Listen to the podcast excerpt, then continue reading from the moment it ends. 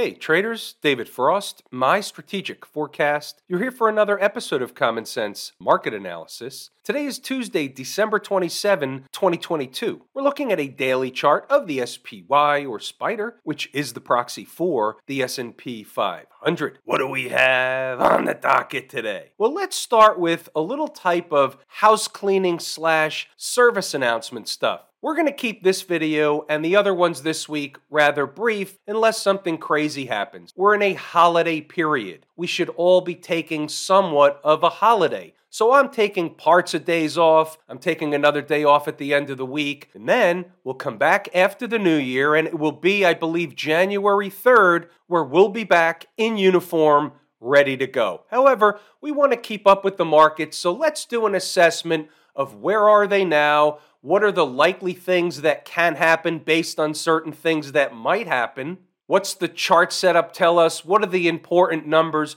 We're going to go over those things and we'll run through some other markets. We'll do it in what we call rapid fashion. So, when we look at the daily chart of the SPY, what we're looking for is a couple of things. The first and primary thing is what's jumping off the page? Is there anything jumping off the page that we need to note. There really are a number of things. So, current price is below all the daily chart moving averages. That's certainly not a bullish sign, but a bearish sign. Also, in the bearish camp is we have a move lower, and then we have what is the beginning of a bearish, flaggish kind of pattern. So, unless this breaks out to the upside, this will generally break to the downside or in the southern direction and have another leg lower. Now, we'll talk about the next leg lower in a little while. Let's talk about some of the other things that are going on. We have something in the bull camp. What's in the bull camp? We have a low, we have a higher low, and we have a potential higher low situation. That's if the market can catch a bid slash get a rally anytime soon. The longer they go back and forth under these moving averages, the more likely we will break to the lower or southern side. Are we going to have a Santa Claus rally? Now, if you looked up in Wikipedia, when is the Santa rally? Some people want to call it a Christmas rally, a December rally, half of the month, all month. Well, the reality is, if there was such thing as a Santa rally, it really is between Christmas and the first day or so into the new year. But, however, if you were paying attention, Jordan from the Inside the Numbers live room did some number crunching. He's an analytical type, he has data on everything. And he found out that despite popular demand or the prevailing wisdom, the Santa Claus rally actually has a losing record over a long period of time in percentage or statistical format. So, once again, nobody bothers to check the data. They just believe what other people say. And the reality is, there's no such thing as a Santa rally. Sometimes the market rallies, and sometimes it doesn't. It's not even as good as a coin flip. What else do we have on the board? Well, the big picture tells us that we have yet to make a good low. So, in the first quarter of 2023, and potentially even beyond the first quarter, we're expecting a better low, another leg lower. Now, whether or not the next leg lower begins before the new year starts or after, it really is irrelevant at this point. What we're looking for is big picture stuff. The big picture stuff is regardless of whether or not we have a rally before the next drop or we have an immediate next drop, there's going to be another drop. Is it going to be the Fed? Is it going to be China, Russia, the economy, deflation, inflation, masterflation, whatever it's going to be, it's likely going to be the devil we don't know. Look for the unknown, not one of the known knowns. All the bricks in the wall of worry are already known knowns. If you're looking for a spark for the next leg down, it's likely to be an unknown unknown. In the end, it doesn't really matter what the media attaches the reason to. All that matters is there's another leg lower coming. Period. Full stop. Now, what happens if they try and pop the tape before the next leg lower? Where are they going? Well, we've already talked about this, and there's no change. If they're going to try and break out of this bearish, flaggish kind of routine down here, then they're going to get into these moving averages 390, 391, 389, something like that. If they can muster up a better rally, it remains to be seen. It's kind of a you got to prove it to me. It's more of a show me kind of tape. What would be the prize on a pop? 393, likely a spike above 393. Not even sure they can get there at this point. The longer it takes, the less likely we're going to see a pop and the more likely we're going to see a drop. What do we use as the benchmark? We use the low from the 22nd.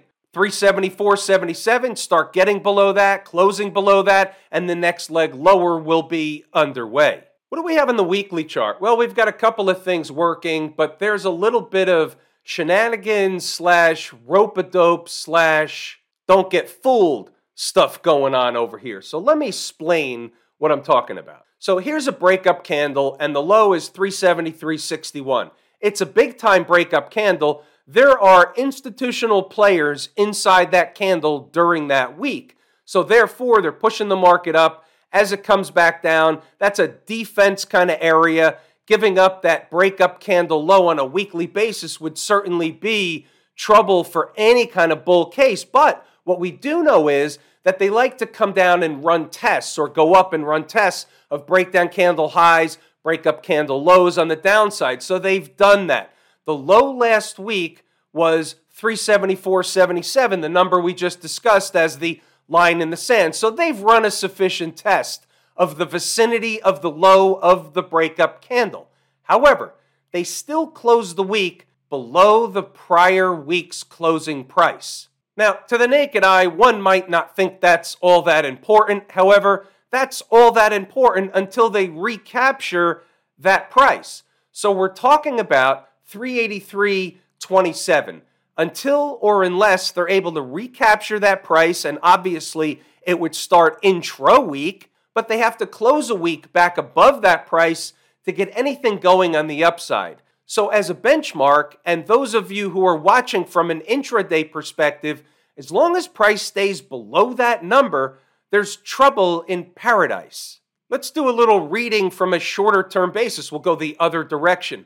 Here's a 240 chart. So, what do we have? Interestingly enough, and this is actually a good lesson, we have a breakdown candle high right here. This candle has not yet been able to be closed above. They've tried, they made a bottom. They went all the way up to run a test of that breakdown candle high, and the number we're talking about is 383.38. Funny how that works, considering we just talked about a number very similar to that, and you see how these all get kind of meshed together. Each individual chart looks slightly different than the next, but they're all doing something similar, and they all will respect certain numbers, very important numbers and that's evident over here. So the question is are they doing this? Are they just eating time off the clock in this upper range, building energy to bust through, fill the gap up here, get into the moving averages, all that stuff? Or did they just run a test of the break down candle high and now they're going to fail and fail down toward the lows? Well, we don't know yet. We'll probably know more tomorrow on Wednesday but that's really the way you have to look at it, the way you have to interpret it. So here's another side lesson. How do you use this information in a real time trading type of formation? Well, here's the way. And this is the same stuff that's taught. This is a sliver. This is the same stuff that's taught in the course Lazy E Mini Trader. You're looking at a big time breakdown candle high. Now, a big time breakdown candle high isn't the same on a five minute chart as it is on a 240 chart or a daily chart or an hourly chart. They're different. The lower the time frame, the less important the thing is. The bigger the time frame, the more important the thing is. Although all charts act and react the same way, the reactions are different, and if something's happening on a bigger time frame, it's going to supersede and really ignore at times the smaller time frame stuff. So here we have a pretty decent sized time frame. We have a pretty decent sized breakdown candle high. So when price got up to the high, is that an area that a trader could have taken a short and saying, hey, it's close to risk? What's risk? The high of the breakdown candle. The high is 383.38. Start getting above there and I've got to get out of the trade. I have to exit the position. But is that an area we could short the stock against that area? And the answer is yeah, your best trades are taken at the risk place, right? Where the risk exists. The risk exists if price starts getting above the high of that candle, closing candles above. In this case, it's a 240 chart. Price could be long gone by the time a 240 candle closes. It's half a day. But just in concept, the same thing applies on all charts. So we have to understand what would be happening if you closed a candle above the high of that breakdown candle. That's the market's way of signaling to you that it's going higher. Might not do it right away, might have some shakeout operations back down below, but closing above is the tip off. It's the flare up in the air. And again, it's not every single time, it's just this is the way the market works majority of the time using the 80 20 rule. Sometimes it's not going to work, but most of the time, when it walks like a duck and it talks like a duck, it's a freaking duck. What about the 120 chart? Same routine, same number, same concept. You just don't have one big breakdown candle. You have two breakdown candles that got above one and then they went to the other. Funny how that works. And you can see if you were short up in this neighborhood, eventually they had a pretty decent pullback. So there is a trade there. The question is do you have the patience to stay in the trade and wait for it to happen? Because you might have shorted up here and it took one, two, full 120 minute candles, which is another half day to really give you the ride down to get a decent profit. In between, they go back and forth. They try and whip you out. It's a fake out, looks bullish until it doesn't, all that stuff. That's the business of trading. And what I just described with patience applies on all charts, but the larger the time frame you're looking at, the more patience you have to have to let the thing develop and play out. Before we move on to other markets, in the spirit of I want to show you everything I got every day, we did have a morning session for Inside the Numbers. I'm not going to read anything here. The numbers are here. All the data is here. Everything you need. If you wanted to be an active trader in the morning session, it's all here. You can read it, pause the video, go back to the charts to double check the work for certain. I'm going to do the morning session again on Wednesday and Thursday, and then we're going to take Friday off and be back with bells on in the new year. They were rallying early in the morning, and then all of a sudden the question is is it just a dead cat bounce, or is there something more? Turned out to be just a DCB or dead cat bounce. Again, pause the video, read the notes, go back to the chart to double check the work. By the way, 939. I will point out one thing 380.85. We think better in pictures, SPY 5 minute chart 380.85. You can see here in the 940 candle, they hit it, and this was given out before 940 they hit it. They made a low of 380.82, and then they had a little bit of a bounce off of it and good enough for a scalp trade. Came back, spiked it again, came up short of another number you'll see posted if you're reading the notes, and then they went up again anyway. And what you'll see is the second time around, the next number to buy was a little bit lower and it was just not hit. They came up short one more time. Pause the video, read the notes, go back to the chart to double check the work.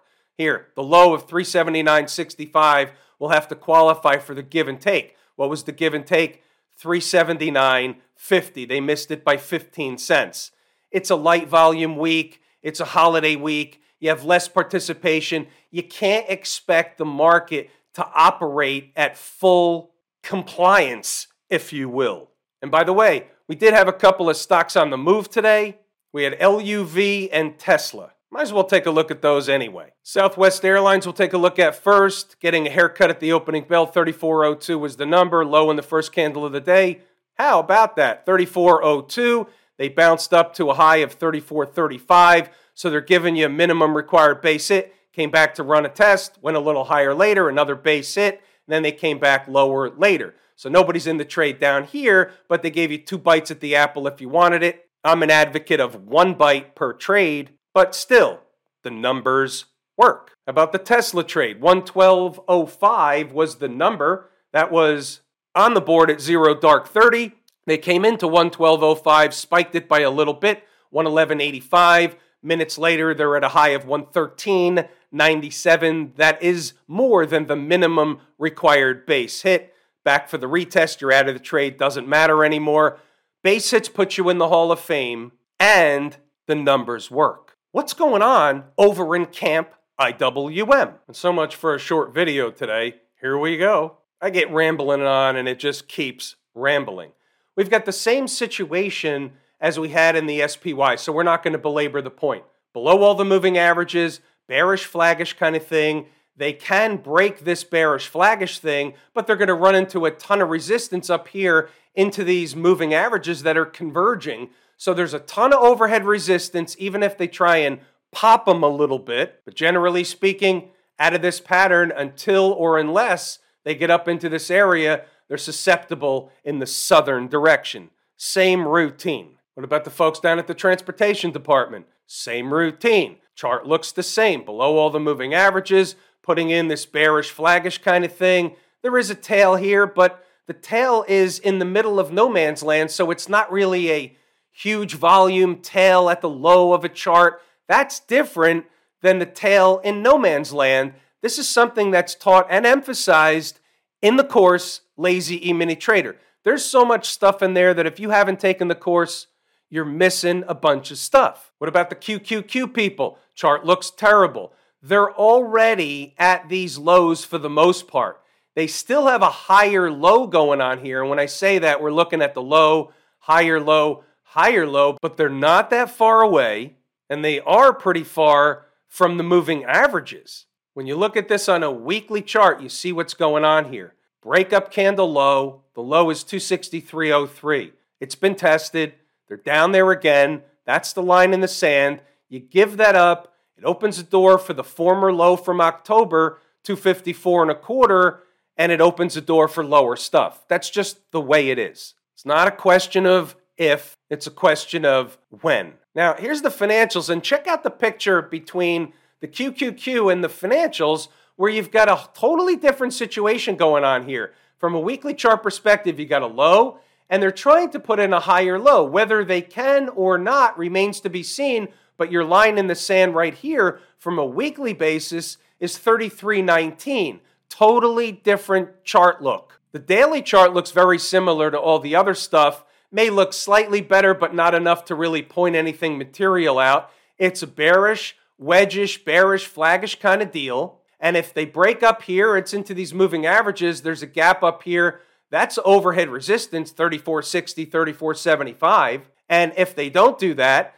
then it will generally break lower if they continue to stay in this range. Same routine. Smashmouth, good proxy for the tech space as a whole. And guess what?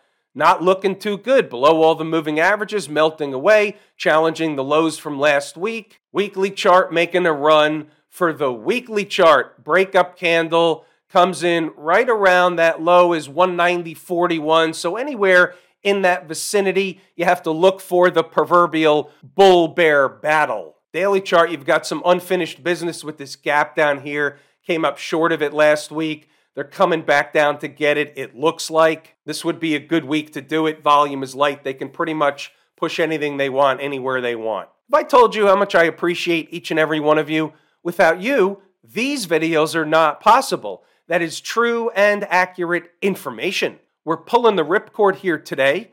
I'm David Frost, my strategic forecast. Thanks again for tuning in to another episode of Common Sense Market Analysis.